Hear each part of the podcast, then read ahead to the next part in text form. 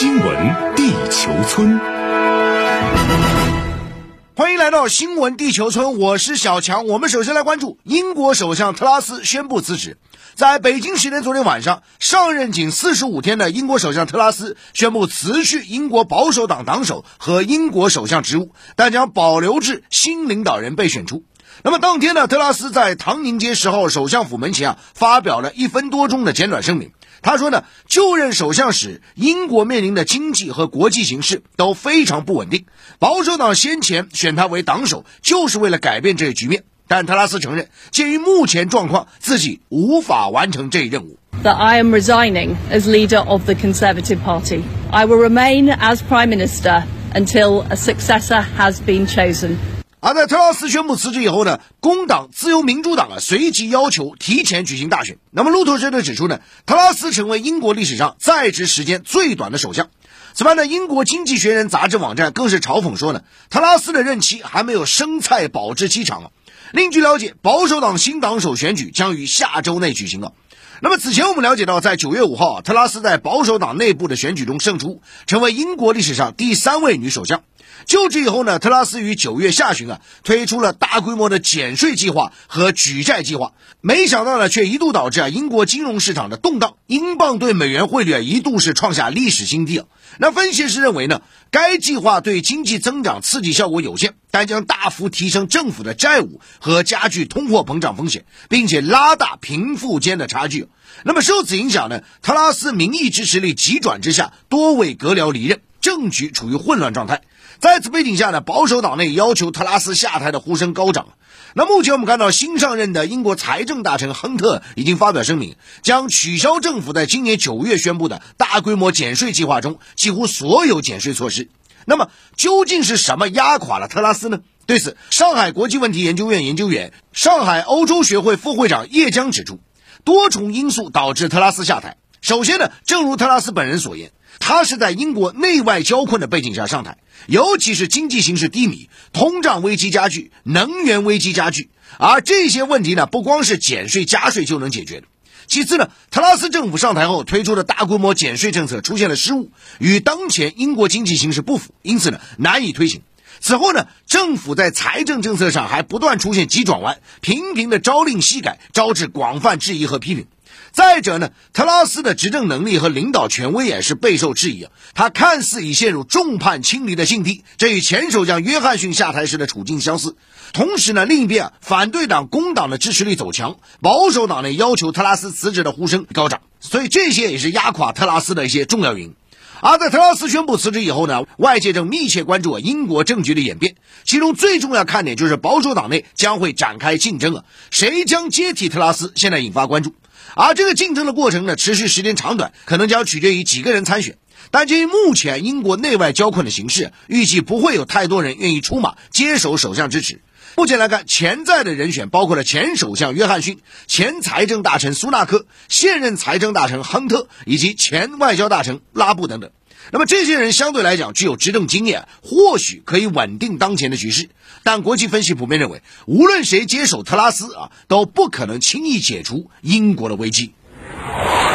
好，继续来快速了解组环球要闻资讯。针对有报道称沙特王储表达了沙特加入金砖的愿望，外交部发言人汪文斌昨天在例行记者会上答问时表示，作为今年金砖主席国，中方积极支持金砖国家启动扩员进程，中方将同金砖伙伴一道稳步推进扩员进程，让更多志同道合的伙伴参与到这项前景光明的事业中来。好，接着来看到朝鲜半岛局势方面，在朝鲜半岛局势持续紧张之际，美国再次确认对韩国的防卫承诺。根据韩国联合参谋本部昨天发布的消息，韩国联参议长和美国参联会主席米利于当地时间十九号在美国五角大楼举行第四十七次韩美军事委员会会议。双方重申韩美同盟的牢固，并就半岛及地区局势、联防状态、作战指挥权移交等事宜交换意见。韩联社昨天称，美国参谋长联席会议主席米利重申，美方将向韩方提供延伸威慑等协防承诺。而除了与美国加强合作，韩国政府还敦促朝鲜遵守朝韩九幺九军事协议。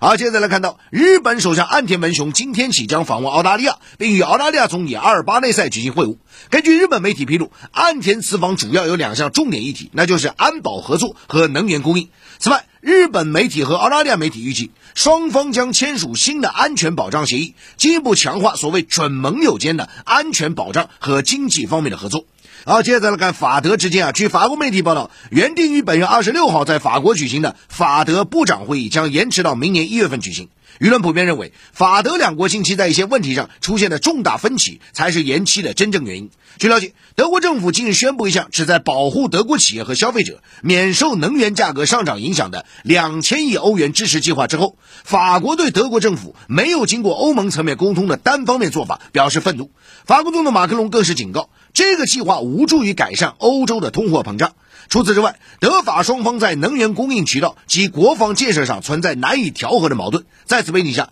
法国总统马克龙昨天表示，他本人正努力修复法德的紧张关系，维护支撑欧盟统一的法德联盟。